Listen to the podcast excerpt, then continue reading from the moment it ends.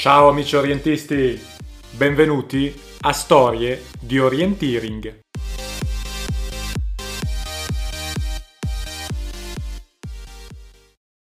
Ciao a tutti.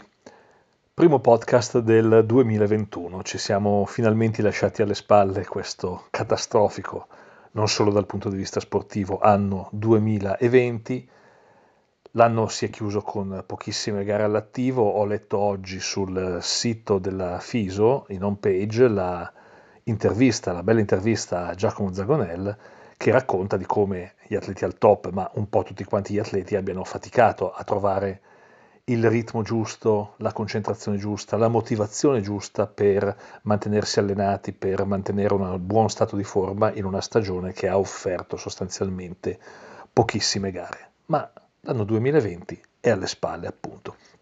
Come abbiamo cominciato, genericamente parlando, l'anno 2021? Beh, la risposta è in un bellissimo tweet che è stato rilanciato anche da alcune trasmissioni come Propaganda Live, che racconta di come già il 2021, appena cominciato, 6 di gennaio, e c'era già un tizio vestito da New al congresso degli Stati Uniti. Questa era un po' l'avvisaglia di quello che potrebbe aspettarci nel 2021. La foto del tizio vestita da gnola potremmo considerare come una sorta di volantino di quello che potrebbe essere per noi il 2021. I volantini sono qualcosa che nella mia mente, ma soprattutto nel mio quotidiano, ha rappresentato per molto tempo l'unico punto di informazione per venire a conoscenza di qualche gara mm, molto vicina, prima ancora che il sito della FISO o i vari siti o Facebook o i social network comunque riportassero con dovizia di particolari tutte le principali informazioni sulle gare. Una volta ci si doveva affidare ai volantini cartacei che circolano ancora, ogni tanto si vedono ancora i ragazzi e le ragazze, soprattutto quelli delle squadre giovanili, che girano per il centro gara o per il parterre, lasciando i volantini cartacei delle gare successive. Quando si va alle multi-days estive o quando si va comunque alle manifestazioni internazionali c'è sempre un angolo della segreteria gara nel quale si lasciano i volantini pubblicitari delle prossime gare, magari anche di gare che verranno disputate a distanza di 1-2 anni. Io prendo sempre tutti i volantini di qualunque gara, non importa che sia stato lasciato da un neozelandese che è venuto a gareggiare alla 5 giorni d'Italia e che sta pubblicizzando una gara promozionale che si svolge in Tasmania. Io lo prendo rigorosamente, lo metto in un bel raccoglitore dove ho una pagina per tutte le gare di cui riesco ad avere appunto questo tipo di materiale in ordine cronologico, dopodiché sfogliando il raccoglitore provo a pensare, ma potrebbe succedere magari che io mi troverò quel giorno in Tasmania, so che c'è una gara alla quale posso andare a prendere parte. Questo rito della raccolta dei volantini cartacei è una cosa che non faccio soltanto per l'orienteering, una cosa che non molti sanno.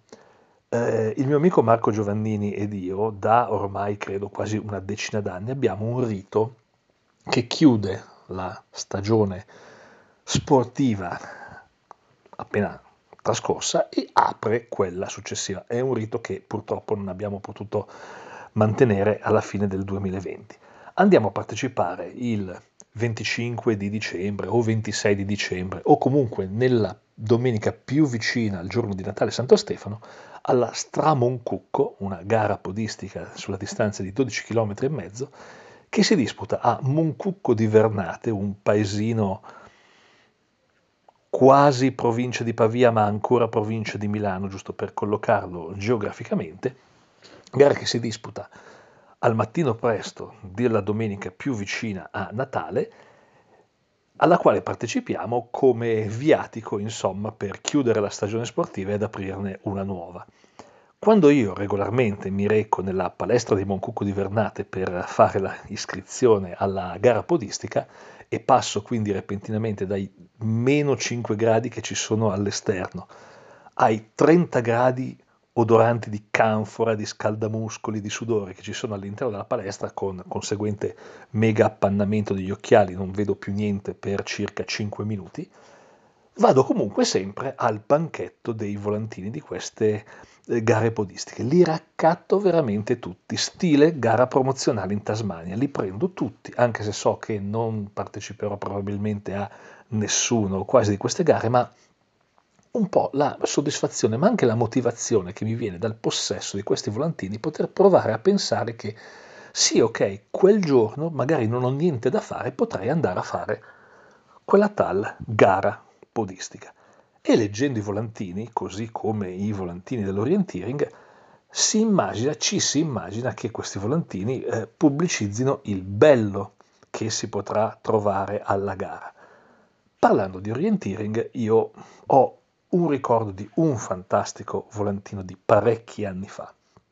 Era il volantino di una gara regionale organizzata dalla Erebus Vicenza, che a quell'epoca, ok, lo è ancora una società molto forte, ma a quell'epoca era quasi al top. Tra i suoi atleti top di gamma c'erano Tiziano Zanetello e Renate Fauner. Quella gara era tracciata da Renate Fauner e il volantino, in un anonimo bianco e nero, comunque recitava una frase di questo tipo: Venite a sfidare Renate Fauner sui suoi percorsi. Renate Fauner era allora, e potenzialmente potrebbe esserlo ancora oggi, la più forte atleta italiana dell'otto. Era proprio un guanto di sfida lanciato sul volantino. Oh, io non sono andato a fare quella gara regionale, probabilmente quel fine settimana ero impegnato su un altro terreno di gara, ma da addetto stampa, diciamo così, della FISO, avevo promosso quella gara proprio parlando di quel volantino dicendo ecco come potrebbero essere i volantini, una sorta di guanto di sfida lanciata agli atleti. Il nome del tracciatore sì viene riportato spesso come un dato di fatto eh, sui nostri volantini orientistici, ma quel giorno sul volantino dell'Erebus Vicenza c'era proprio la sfida lanciata da Renate Fauner ai potenziali partecipanti. Quindi il volantino ci racconta qualche cosa della gara che potenzialmente andremo a fare. E ce lo racconta ovviamente nel modo più edulcorato, più bello, più dolce, più appetitoso possibile. E purtroppo noi sappiamo che non sempre poi le gare vanno per il verso giusto. Ora, lungi da me dire che nel podcast parlerò di gare che non sono andate per il verso giusto, perché in ogni gara di orienteering, anche quella più storta, anche quella più sciagurata, anche quella più disgraziata, io ho sempre trovato motivi per tornare a casa con dei ricordi molto positivi.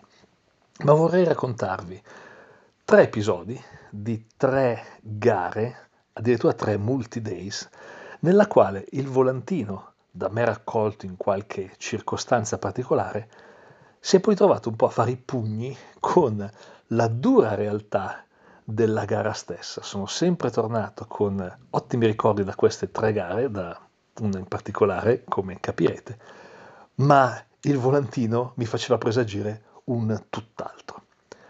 Guanto di sfida.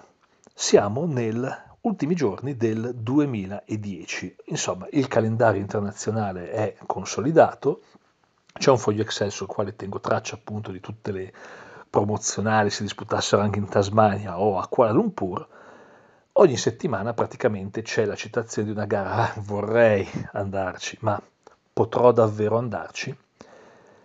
Per il 2011 è segnata l'Alpe Adria Cup. Io sono sul prato di Brallo di Pregola e spero di aver messo gli accenti al posto giusto, perché sono in realtà ancora l'Alpe Adria del 2010. Si tratta dell'unica competizione Alpe Adria che si è disputata sugli Appennini. L'abbiamo organizzata noi lombardi sulla prima propagine dell'Appennino al Monte Penice. Per la gioia, penso, dei croati o degli ungheresi che arrivavano veramente da in capo al mondo.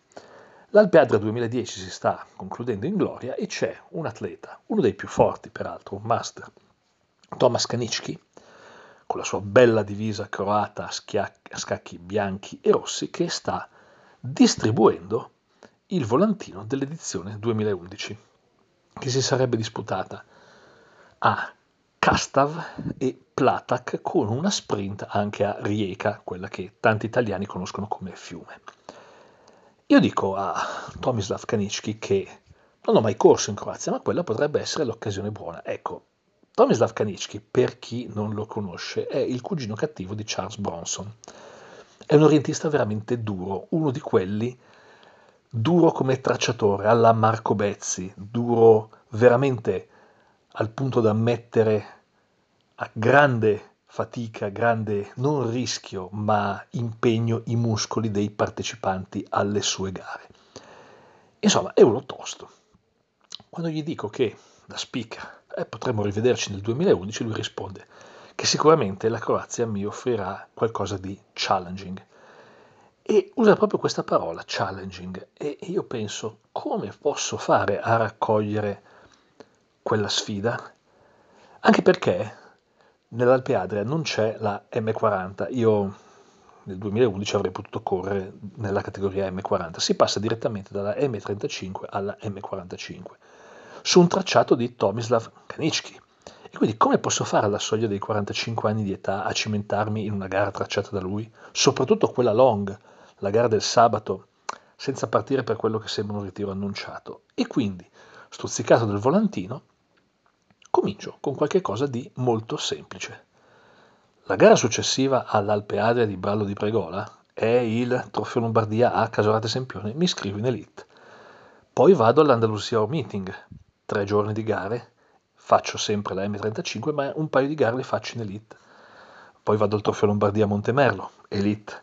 Poi vado a fare il TMO, il Trofeo Miglior Orientista Ticinese, a San Zeno, e anche lì faccio l'elite. La Coppa Italia a Oltre Brenta, sì ok, quella faccio la M35.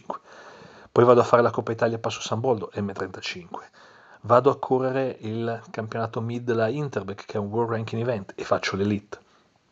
Poi faccio un'altra gara a Carona, una durissima gara di trofeo miglior orientista di cinese, gara long, che mi vedrà alla fine clamorosamente sedicesimo, ma semplicemente perché tutti quelli dietro di me si erano ritirati per la durezza della gara e anche lì mi iscrivo in elite.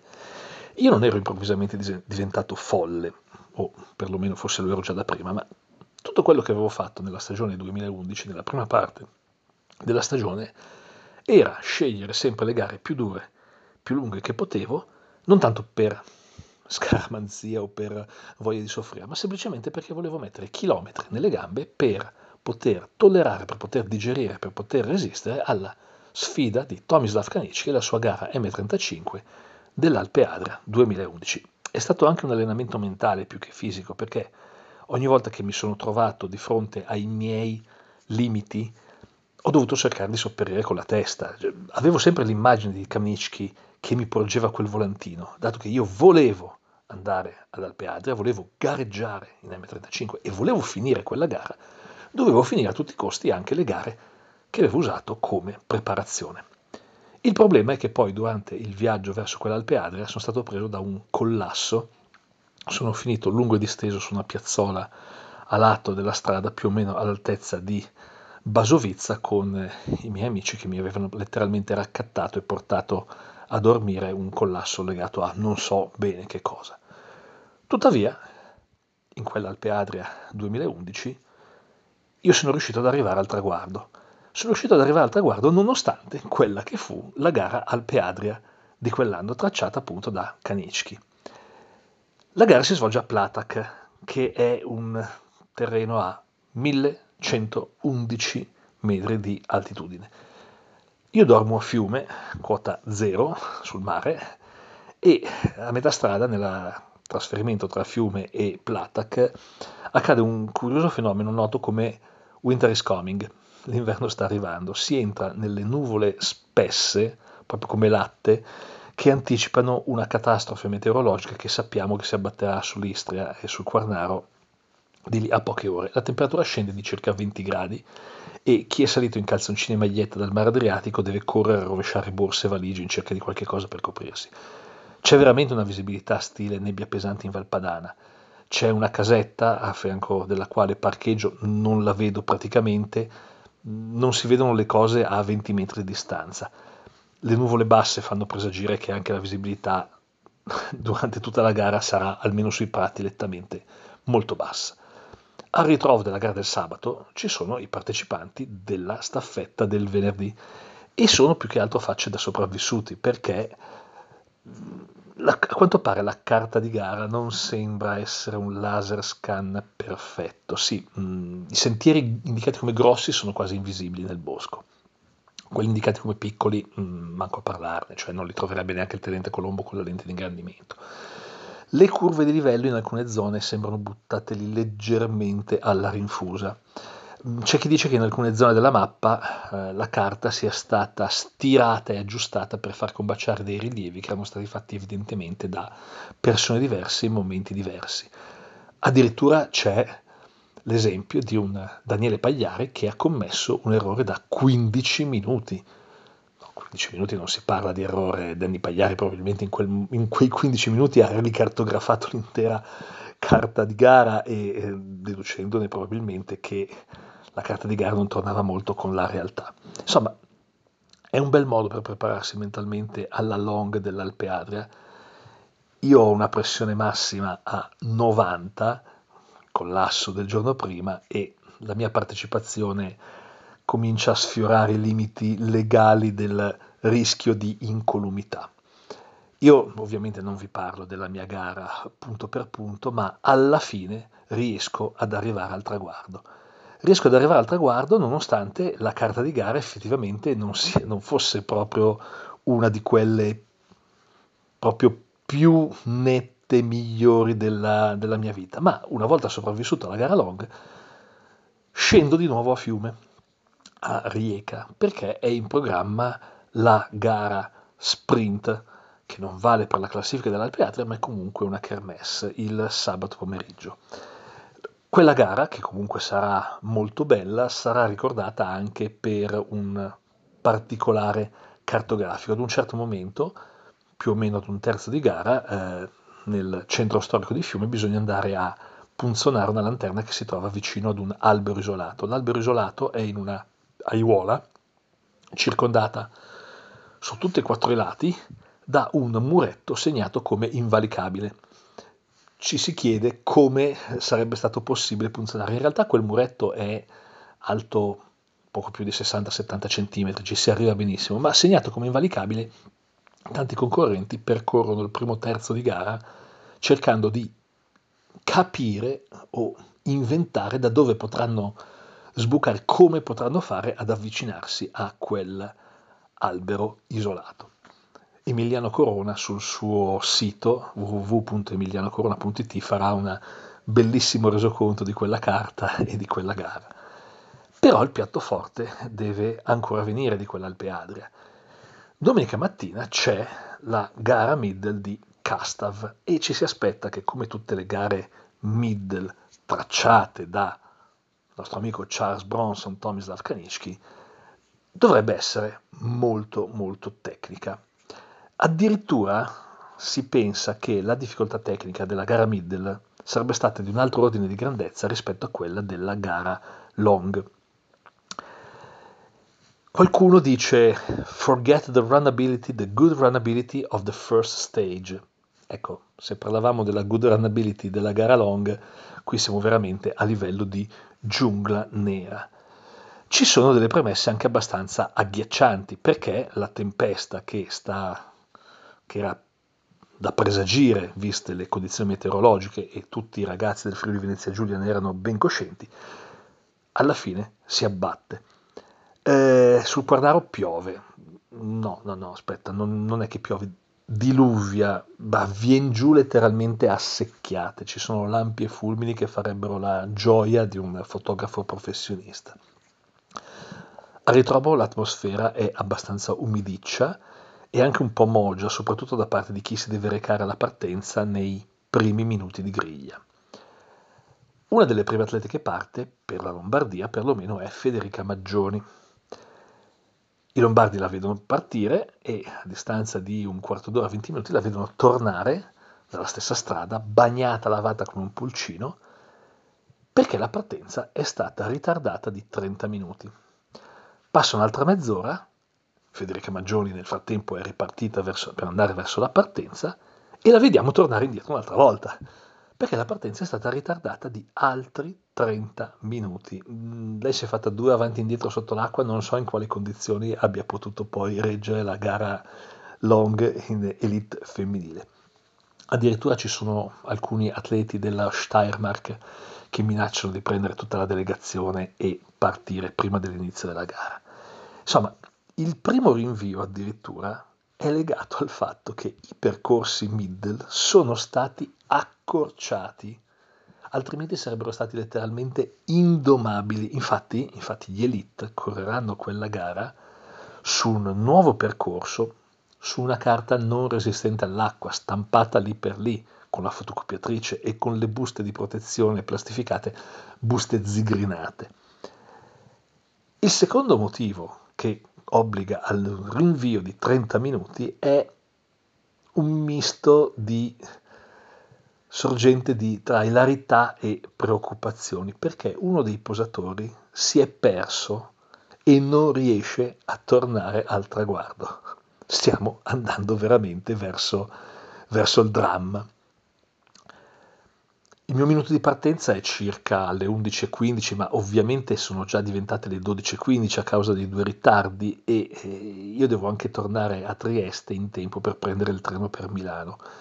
E mi viene detto, non ci sono santi che tengono, alle 15 la macchina parte. Insomma, quando io finalmente alle 12.15 circa prendo in mano la carta di gara, la carta di Castav, mi viene di dire una parolaccia, ma porca miseria, ecco, diciamo. Solo per andare al primo punto è incredibile, di qui non si passa, di lì c'è un verdone clamoroso, di là è un posto irraggiungibile, di qua sembra l'inferno, di là, no, no, di là è l'inferno. Quindi diciamo che non ci sono proprio molte possibilità per me almeno di fare una gara pulita e lineare. Quindi si cerca di correre sotto le linee elettriche che sono un'autentica giungla nera, si cerca di attraversare le linee elettriche ai cui bordi c'è veramente la giungla nera ed è anche spinata, mancano soltanto i cavalli di Frisia, ci sono dei rovi da paura e alla fine, insomma, penando uno, due, tre, quattro punti di controllo, comincio ad entrare in carta. C'è questa famosa linea elettrica che rappresenta letteralmente uno spartiacque tra la parte est e la parte ovest della carta e ad un certo momento io mi trovo a doverla attraversare strisciando sotto i rovi. Sono in compagnia di due ragazzini con le tute del Trentino e cerchiamo letteralmente quasi di scavare un po' nella terra, nella terra già smossa, per poter creare un, un varco per passare sotto i rovi. Prima passa uno dei ragazzini, poi cerco di passare io spingendolo e poi allungo braccia per, le braccia di qua al di là della, di questo muro di rovi per tirare da una parte all'altra del muro anche l'altro ragazzino. Io non so se questi due ragazzini made in Trentino in questo momento stiano facendo delle gare ancora di orienteering in memoria di quell'esperienza dell'Alpe Adria croata. Mi ricordo i loro nomi. Voi fatemi sapere se stanno ancora facendo orienteering. Uno si chiama Riccardo Scaletta e l'altro si chiama Mattia De Bertolis. Comunque, insomma, Ogni volta per arrivare ad una lanterna bisogna letteralmente aprirsi un varco a colpi di fendenti e la, la giungla appare veramente impraticabile. Io perdo minuti su minuti su minuti, alla quarta lanterna mi ritiro. Mi ritiro e mm, non è che sia difficile, non trovo letteralmente il punto e la giungla attorno a me è tutta uguale. Mi viene in soccorso la fortuna, perché dopo essere andato un po' di volte avanti e indietro, trovo un ragazzo, eh, Luca Tollardo, del Fonzaso, che io avevo già superato prima durante la gara, ma lui non ha alcuna intenzione di mollare il colpo e quindi, vabbè, ti do una mano a trovare il quarto punto. Prima di ritirarmi vorrei almeno vedere dove cavolo si trova questa lanterna. E finalmente la troviamo. La troviamo in un posto che non è sicuramente al centro del cerchietto. Però poi guardo la carta di gara e capisco che praticamente la mia fatica è terminata. Eh, non perché io mi sono ritirato, ma perché è proprio, è proprio, finita. Da lì in poi il bosco diventa in realtà molto bello. Eh, si, si, possono usare sentieri, si possono usare delle tracce abbastanza invisibili, si possono usare dei pezzi di bosco che sono effettivamente molto molto belli. Correrci dove potrebbero mancare soltanto i leprotti o i cerbiatti o Bambi stessi. Insomma, io alla fine termino questa gara middle in poco meno di due ore, la corro a 22 minuti al chilometro sforzo, la soddisfazione da quella gara la dà l'arrivo di un atleta che di solito è pacatissimo, educatissimo, gentilissimo con tutti, è l'ex Volga Express, ora Adda Express, Aliek Anuchkin, che quando taglia il traguardo manda letteralmente, ecco, a quel paese tutta quanta la compagnia organizzatrice. Detto questo, io sono tornato un'altra volta a correre in Croazia, ci tornerò ancora, sicuramente anche un'esperienza che ha fatto bene anche agli organizzatori. Il ricordo di quell'ora di gara passata ad aspettare che i percorsi elite venissero rimaneggiati, ad aspettare che uno dei posatori, un nome molto importante nel campo dell'orienteering europeo, riuscisse a tornare al ritrovo dopo essersi perso, rimane sicuramente una delle componenti più esilaranti della mia carriera orientistica esilarante ma molto bagnata, e tutto era nato da quel volantino che Tomislav Kanicki mi aveva messo in mano un anno prima a Brallo di Pregola. Qualche anno prima, però, era andata meglio, ma anche lì si era trattato di un volantino che aveva scatenato un po' una serie di eventi che poi hanno avuto un, un epilogo addirittura anche molto felice dal punto di vista del risultato sportivo. Io dico sempre che la miglior pubblicità alle gare è il racconto di qualche orientista che è già stato sul luogo di gara e ha toccato con mano le cartine, l'organizzazione, la logistica e nei primi anni del XXI secolo io andavo a caccia di località esotiche nella quale trascorrere una settimana di gare all'estero. Dato che avevo già testato le dune dell'Aquitania, il fondo sabbioso delle foreste dell'Aquitania che danno sull'oceano, ho provato ad andare in Portogallo. Il Portogallo era ancora una nazione abbastanza ai confini dell'orienteering internazionale. Gli organizzatori portoghesi avevano dato origine ad una Cinco Dias da Ria in piena estate, quindi non le gare portoghesi che si disputano in gennaio o in febbraio quando ad altre latitudini i metri di neve si calcolano con la bindella e insomma ho deciso di andare a gareggiare in Portogallo in luglio. Era stato però un periodo decisamente sfortunato per quella nazione perché eh, quell'anno c'era stata veramente una piaga di incendi che aveva martoriato buona parte del territorio.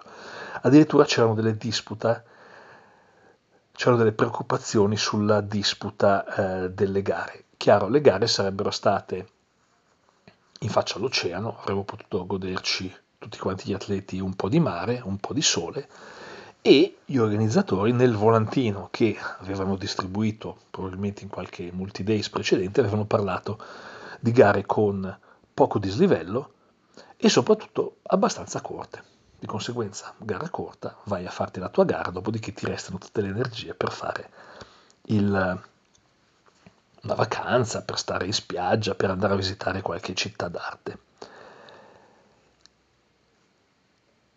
Io sono sempre in fondo alla griglia, non so bene perché, per cinque giorni io sono in fondo alla griglia. E nella prima tappa che si disputa in un posto che si chiama Torondo Lameiro Diciamo che il percorso è vario, è abbastanza piatto, mm, non è così sabbioso come temevo, quindi le dune dell'Aquitania sono veramente tutta un'altra cosa, le distanze restano quelle previste dal volantino.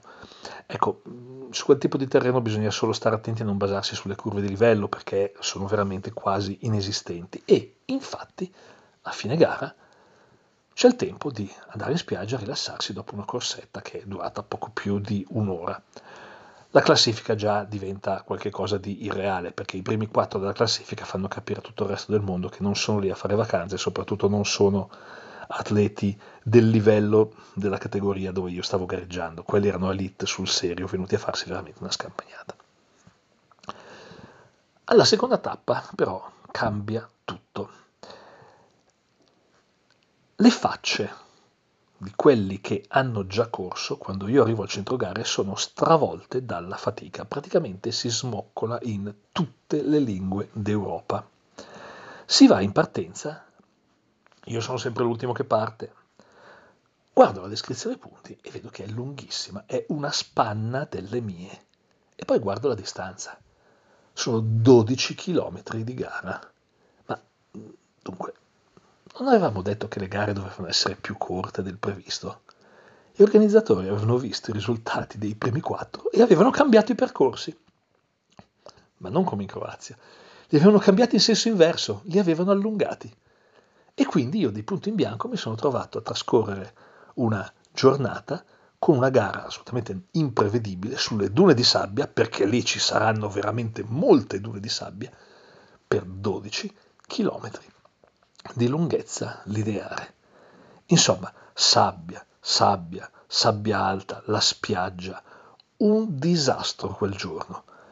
Ci sono addirittura anche dei cani, cani, cani randagi, cani liberi che vanno ad attentare alla sicurezza dei polpacci dei concorrenti. Insomma, il secondo giorno diventa un autentico incubo. Ma chi me l'ha fatto fare di venire qua? Ovviamente, a gara finita, stravolto, sì, vado in spiaggia, ma sostanzialmente crollo, collasso e dormo per tutto il pomeriggio, altro che andare a vedere una città d'arte. La terza tappa sarebbe anche un World Ranking Event. World Ranking Event che si disputa a Tosha, Toscia è una bellissima spiaggia del Portogallo, ma dire Toscia in Portogallo è come dire Cesenatico in Italia. Presenti le dimensioni, l'estensione, ecco, tutto quello che i concorrenti sapevano della gara è che si sarebbe disputata a Toscia. Quel giorno l'organizzazione non mette sulle chiamiamole strade statali, neanche un cartello direzionale. Addirittura ci sono i cartelli soltanto per quelli che arrivano da nord, da Porto, ma non per quelli che arrivano da sud. Io ovviamente arrivo da sud. Troverò un cartello direzionale come me tanti altri, ma non solo era sbagliato, era relativo ad un'altra gara e gli organizzatori si erano dimenticati di toglierlo. Per arrivare a Toscia, al centro gare, ad un certo momento ci sono chilometri e chilometri di stradine sterrate che poi diventano delle mulattiere etrusche. Poi alla fine persino gli etruschi e i muli hanno rifiutato di proseguire, hanno lasciato lo spazio soltanto ad una specie di sentiero da camel trophy.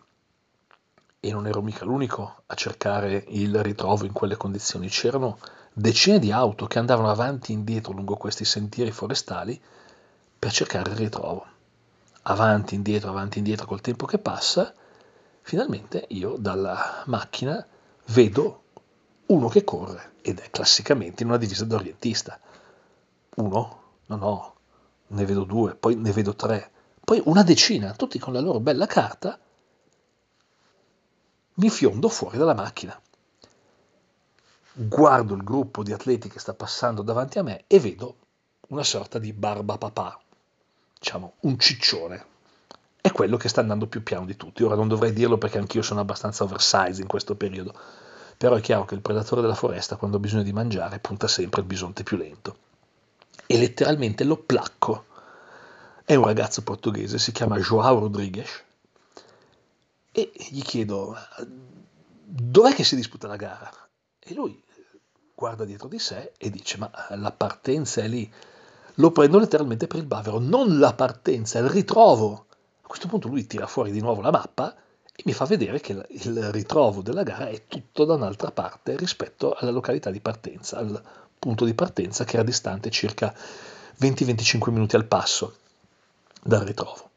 Io passo l'informazione alle altre macchine di britannici, di svedesi, di altri scandinavi che, che sono lì che cercano, tutti abbastanza, diciamo, infervorati nella ricerca, ma allibiti anche di fronte alla mia scelta di balzare addosso ad un concorrente e fermarlo, e ci fiondiamo al ritrovo. Al ritrovo la segreteria è deserta. Quando ci arriviamo troviamo già una sorta di coda di atlete ed atleti che hanno maturato un certo ritardo rispetto all'orario di partenza proprio perché non si riusciva a capire dove era il ritrovo.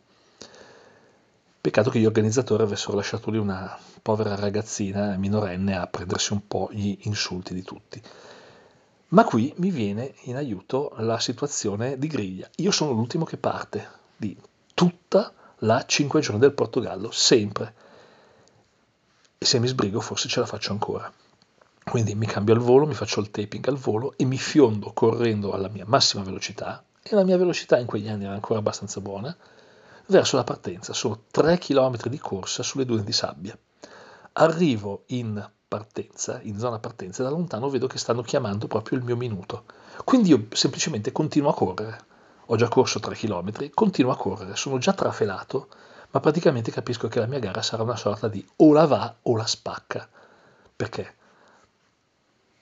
O riesco a trovare i punti e quindi con la mia velocità già lanciato, già riscaldato, già tutto quanto, riuscirò a fare una buona gara, oppure mi ritroverò a stramazzare sulla prossima duna cercando ancora il primo punto. Per fortuna che la gara va bene, va bene a tal punto che recupero parecchi concorrenti che erano partiti prima di me in griglia e addirittura nel finale di percorso riesco a raggiungere il famoso Joao Rodriguez che mi vede arrivare alle sue spalle al terzultimo punto e fa una faccia tanta perché ancora una volta vede che lo sto puntando, ma questa volta lo sto puntando vestito da orientista e quindi capisce che io ero riuscito ad arrivare al ritrovo, ero riuscito a presentarmi in partenza ed ero riuscito addirittura ad andare a raggiungerlo nonostante fosse partito praticamente ormai 50 minuti prima di me. È stata addirittura una gara dal punto di vista del risultato fantastica perché sono stato l'unico di tutta la 5 giorni di gare a riuscire ad inserirsi in quel famoso poker di atleti fortissimi venuti dal nord che stavano monopolizzando la classifica, almeno per quanto riguarda le prime quattro posizioni. Alla quarta tappa, ed è il giorno successivo, ci si accorge che gli organizzatori hanno capito di aver preso una grossa topica. Intanto ci sono cartelli indicatori sparsi ovunque. Ad ogni incrocio ce ne sono almeno tre che è impossibile non arrivare al ritrovo per la via più rapida. Ritrovo che si trova al centro di un villaggio vacanze molto accogliente. Sul volantino la partenza è prevista a 2 km di distanza. Gli organizzatori cambiano ancora una volta le carte in tavola. La partenza non è più a 2 km di distanza, la partenza è a 100 metri dal ritrovo. Certo, cambiano la partenza ma cambiano anche i percorsi e ancora una volta ci sono una dozzina di chilometri da fare sulle dune di sabbia per venire a capo di quella gara. Però, insomma, siamo tutti talmente così contenti e rilassati che alla fine tutti quanti gli atleti della 5 giorni si ritroveranno in spiaggia a prendere il sole sull'oceano del pomeriggio. E infine si torna alla quinta tappa, si torna perché si torna al luogo della prima tappa, a Toronto la Mayo. La gara prevede, quinta tappa, una partenza a caccia. Però tra i primi e gli altri, in tutte le categorie, salvo l'elite, ci sono dei distacchi pazzeschi. Il 95% degli atleti iscritti alla Cinco Dias da Ria in Portogallo quell'anno partono oltre i 30 minuti canonici previsti dalla partenza a caccia e qua si scatena una follia. Non ci sono griglie, si prevede un solo lancio di massa per tutti quanti gli atleti. E come si svolge questo lancio di massa? Ci sono centinaia di atleti stipati in una zona vicino alle tribune di un piccolo centro sportivo. In fondo alle tribune ci sono delle cassettine dove vengono messe per terra le cartine di ciascun percorso. Il corridoio di lancio per centinaia di atleti, è largo 5 metri e noi dobbiamo mirare ad una cassettina posta a terra al termine di quello stretto corridoio e ci sono 4 o 5 categorie per ogni cassettina. C'è una tensione alla partenza come neanche al Gran Premio di Monte Carlo. Io quando sento lo sparo del via mi lancio sulla seconda gradinata delle tribune perché lì ci sarà un po' di spazio per correre e cerco di correre più veloce che possa. È un autentico sprint per arrivare alla cassettina. Ma poi devo anche frenare, perché non posso raccattare la cartina giusta al volo da terra. E quindi freno, mi chino per raccogliere la cartina e vengo letteralmente sparato avanti a 5 metri di distanza dal gruppo che nel frattempo è arrivato. Si scatena una bolgia dantesca. Per fortuna c'è un altro atleta italiano, Antonio Cancelli, che era riuscito ad arrivare poco dopo di me sulle cassettine, aveva afferrato una manciata di cartine della categoria giusta e le stava distribuendo. Mi vede senza cartina e mi lancia una mappa di gara e a questo punto io e Antonio cominciamo a correre davanti al gruppo sulla carta di Toronto Lameiro e la pressione del gruppo è talmente alta che Antonio ed io, beh Antonio lo fa ancora abitualmente, io un po' meno, riusciamo a correre per buona parte della gara a meno di 5 minuti al chilometro sforzo. Poi sulla penultima salita io sto vedendo la nera signora con la falce, lascio andare avanti Antonio, mi accontento in quella tappa del sesto posto, sarò alla fine per la somma dei tempi quinto ma diciamo che di tutta quella gara io ricordo sostanzialmente con una bella risata alcune cose. La gara di Toscia per il risultato, questa partenza a caccia folle e il fatto che questo volantino recitava come slogan una settimana di puro relax con dei percorsi facili, divertenti e corti sulle spiagge del Portogallo, della zona di Aveiro e ci siamo trovati tutti i giorni a correre 12 km sulle dune di sabbia e credetemi, se non avete mai fatto una gara di orienteering sulle dune di sabbia, oltre alla difficoltà orientistica, c'è anche una certa difficoltà ad avanzare. Diciamo che ogni tanto i volantini dovrebbero essere un po' più attinenti alla vera difficoltà della gara. Terzo episodio. Qualche giorno fa ho letto una notizia. La notizia era di una signora che è rimasta bloccata sulla scogliera di Porto Selvaggio, bloccata per tre ore ed è stata salvata eh, dal soccorso, dai vigili del fuoco, dopo tre ore passate a ridosso della scogliera di questa bellissima località del Salento. Che cosa c'è a che fare con una gara di orienteering? Qualche anno fa noi siamo andati a fare una multi-days, valida anche per la Coppa Italia, proprio nel Salento, proprio a Porto Selvaggio. Nel mio anno di grazia 2011, anno in cui si sono disputate queste gare, io lavoravo in Lussemburgo e da lì arrivare in Salento sarebbe stato veramente molto difficile. Um, il, weekend del primo di maggio non mi aiutava molto perché i voli per Lussemburgo da e per Milano erano sempre abbastanza pieni, però ad un certo momento ho avuto come uno spiraglio la possibilità di prenotare alcuni voli, di prendere un Ryanair ad un costo eventualmente sprecabile, eventualmente perdibile, e quindi sono piombato da Lussemburgo direttamente in Salento per partecipare a questa quattro giorni, quattro giorni di gare che prevedeva una prima sera eh, in un centro storico a Otranto, poi la gara di Coppa Italia a Porto Selvaggio, un'altra gara regionale sempre a Porto Selvaggio e poi una gara in centro storico a Lecce. Quando arrivo sono abbastanza fiducioso del fatto che mi troverò in un ambiente, quello pugliese, che ancora non conosco, appunto due gare in centro storico, quindi calzoncini corti, eh, scarpe da, da running, un paio di gare sul litorale di Porto Selvaggio, quindi mi immagino comunque con delle difficoltà abbastanza contenute e delle gare anche abbastanza brevi. Sono sponsorizzate tutte e due come gare, sono presentate tutte e due come gare middle. La gara di Otranto è un centro storico sprint regionale.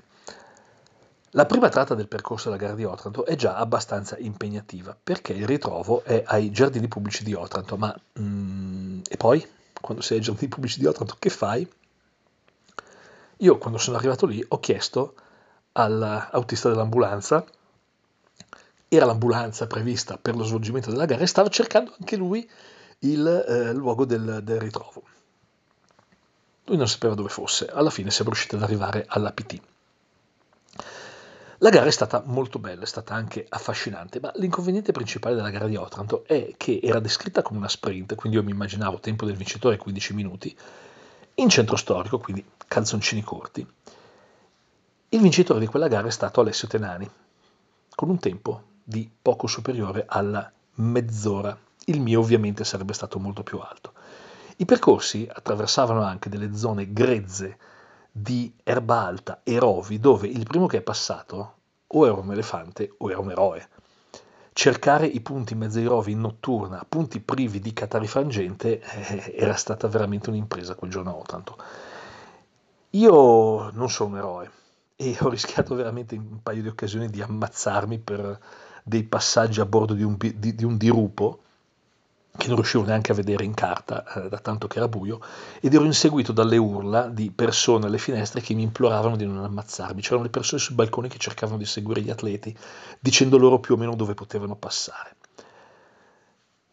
Anche una gara, una lanterna poco più avanti, nei rovi alti così, mi si sono letteralmente spatassate le gambe, sento proprio la pelle delle gambe che frigge per l'impatto con i rovi, ci sono parcheggi recintati e capanni prefabbricati in una zona che dovrebbe avere soltanto un paio di alberi, un paio di depressioni, ma poi finalmente si va a correre, si scende da questa zona molto grezza e si va a correre nel, vero, nel centro di Otranto, nel centro storico di Otranto. Io ho una strana sensazione di calore sulle gambe e quando guardo con la luce vedo che sono piene di sangue. Ho un grosso graffio, delle sbreghi sulla parte delle cosce e mi trovo che ad un certo momento raggiungo una lanterna, devo entrare in un vicolo senza uscita, quindi frenare, punzonare e ritornare. Quando faccio pressione sul muscolo e sono accanto ad una simpatica famiglia di esordienti che era arrivata sulla stessa lanterna, la pressione sul muscolo è tale che esce un autentico sbuffo di sangue che li fa inorridire. Poi io riparto. La gara appunto la vince Tenani in 30 minuti, siamo un po' più a livello di middle, per me una sorpresa. Quando arrivo al traguardo della gara di Otranto, Valerio Pfister, che è l'addetto alla segreteria, mi squalifica. Forse ho saltato qualche punto, no. Il mio chip, nonostante io abbia fatto il clear il check, come tutti quanti gli altri per, alla partenza della gara, il mio chip riporta clamorosamente la sequenza di gara, la sequenza di punti di un'altra gara. La mia sequenza di punti non c'entra niente. È una cosa che mi succederà soltanto due volte nella mia vita e curiosamente la seconda volta ai campionati italiani di Martina Franca, ai campionati italiani sprint, quando porterò a Daniele Guardini il mio chip al termine di una bella gara e lui mi dirà che sostanzialmente, nonostante il clear e il check, la mia C-card, il mio chip, presenta una rete di punti di controllo punzionati che non c'entra niente con la gara che ero appena andato a concludere. Dopo poche ore di sonno, poche ore di sonno anche perché ci sono le gambe che letteralmente friggono, si torna in gara, si va a Porto Selvaggio e si affronta la Coppa Italia. Siamo dall'altra parte del Salento. Io gareggio in M40 e la prima cosa che voglio dire è il podio di quella Coppa Italia in M40. Primo, Stefano Zarfati, secondo Stefano Galletti, terzo Paolo Bocchiola. Tre al traguardo, praticamente tre superstiti, tre sopravvissuti. Tutta la difficoltà della gara è concentrata nel fatto che intanto la gara è lunghissima, anche se c'è un cartello in partenza che dice che dato che la carta, la carta di gara è cartografata al 10.000, la gara anziché essere long è chiamata middle. Ora, non è che il fatto di averla chiamata middle la fa diventare automaticamente più corta. Semplicemente avevamo una gara su una lunghezza inenarrabile definita come middle perché stavamo gareggiando su una carta 1 a 10.000. C'è però una lanterna in particolare che si trova ai piedi della famosa scogliera di Porto Selvaggio che ad un'analisi della questione con l'amico che corre per il mosaico orienteering, allora correva per l'Ori Croce, Giovanni Greco, sembra essere proprio la scogliera che aveva messo in difficoltà la signora che non riusciva più a risalire. Allora, a quella lanterna sta arrivando un gruppo composto da Massimo Bianchi, mi sembra Jaime Origgi, c'è Marco Seppi, c'è Klaus Kaguler e ci sono anch'io dobbiamo trovare il modo di scendere da questa benedetta scogliera. E ad un certo momento eh, ci troviamo ai piedi del dirupo. Il dirupo è costellato da tutta una serie di cespugli. Noi siamo molto in alto, i piedi della scogliera ovviamente stanno molto in basso. Il primo che cerca di trovare una strada è Marco Seppi. E noi lo vediamo letteralmente scomparire tra i cespugli, perché dopo un primo gradino di cespugli lui letteralmente scompare. Ci guardiamo in faccia perché temiamo di aver perso definitivamente Marco Seppi. Qualche secondo di esitazione e poi dal basso giunge la voce di Marco Seppi, un ragazzo intelligentissimo, bravissimo, di poche parole, ma quando parla è una sentenza. E io ricorderò sempre quella frase. Seguitemi con fiducia.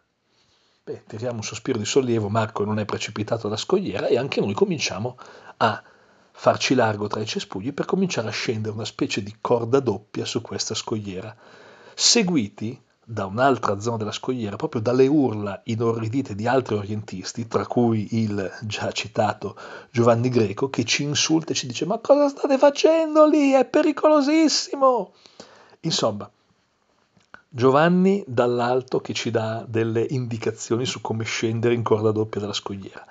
In basso ci sono Alessio Tenani, Monica Casalini, Sara di Furia, che ci danno delle indicazioni dal basso su dove dobbiamo mettere i piedi e insomma, bene o male, finalmente riusciamo ad arrivare ai piedi della scogliera, scogliera dalla quale poi riusciremo anche a risalire perché la gara poi si svolge nella parte di bosco che è sovrastante la scogliera, una caldazza di quasi 30 gradi con un unico ristoro posizionato molto molto avanti rispetto alla metà gara e quindi grande difficoltà un po' per tutti nel terminare il percorso. Tantissimi ritiri, io da detto stampa che poi dovrà raccontare anche qualche cosa sulla gara, vedo una fantastica Maria Novella Sbaraglia che quando ha capito di essere in testa nella categoria elite ha cominciato a raccattare lungo il percorso degli altri naufraghi assicurandosi che stessero proseguendo al suo stesso ritmo ma comunque mantenendo le forze eh, con lei era in gara nella categoria elite una giovane, e ancora giovane, ma allora era ancora più giovane, Adrienne Brandi, che ha fatto poi seconda dietro a Maria Novella Sbaraglia in quella gara di Porto Selvaggio.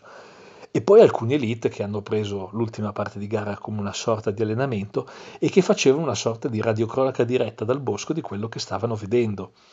Eh, due tra tutti, Daniele Pagliari e Massimo Bianchi. Eh, c'erano i tentativi da parte di Lorenzo Pittau, che allora era uno degli juniores più forti del lotto, di avanzare in questo bosco a tratti veramente molto giunglico, avanzare tra i rovi e insomma è stato uno spasso sentire anche un po' questa sorta di telecronaca con vari commenti, varie frecciatine da parte di alcuni atleti elite che avevano deciso di ritirarsi. Io ho finito la gara in eh, poco meno di due ore e la mia gara poi alla fine è stata veramente long. Gli Elite avrebbero potuto cavarsela con una gara middle di circa 12 km sforzo, quel giorno la gara viene vinta da Emiliano Corona in circa 75 minuti e anche qui siamo appunto a livello di gare middle per regolamento perché la carta di gara è appunto l'1-10.000 ma una gara middle da 75 minuti non so bene dove si sia vista poi al mondo.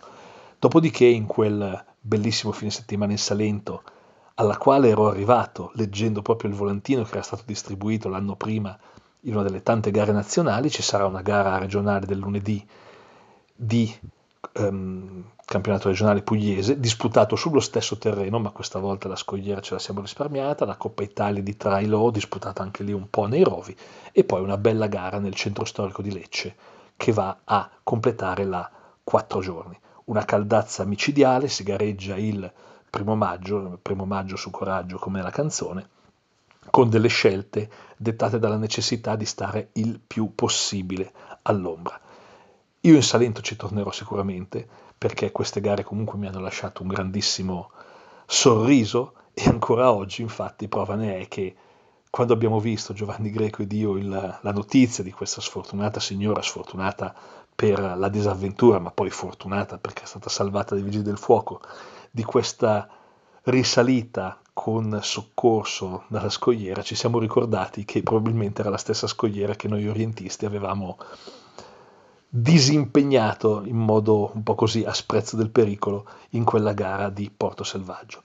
Tre volantini che io ho raccolto, tre volantini che mi hanno portato in tre posti nuovi, diversissimi, tre terreni di gara, quello della Croazia dell'Alpe Adria, quello del Portogallo Multidays e quello della Multiday in Salento, che mi avevano dato l'impressione di potermi offrire del, dei fine settimana o una settimana di gara addirittura del Portogallo un po' più tranquilla di quello che poi in effetti le gare sono realmente state.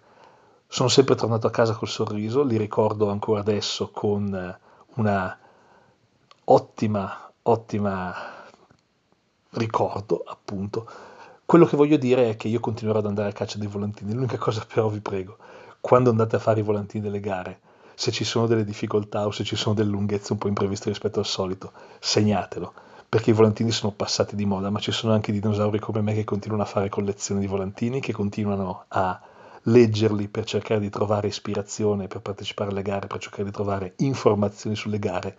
E, so, e ogni tanto quando si va a fare le gare si scopre che quello che c'era scritto sul volantino non è proprio corrispondente alla narrazione dell'evento sportivo che si dipanerà sotto i nostri piedi. Ecco, diciamo che si resta un po' attoniti, un po' perplessi sulla possibilità di raccontare veramente in anteprima agli atleti che cosa poi troveranno effettivamente sul loro percorso.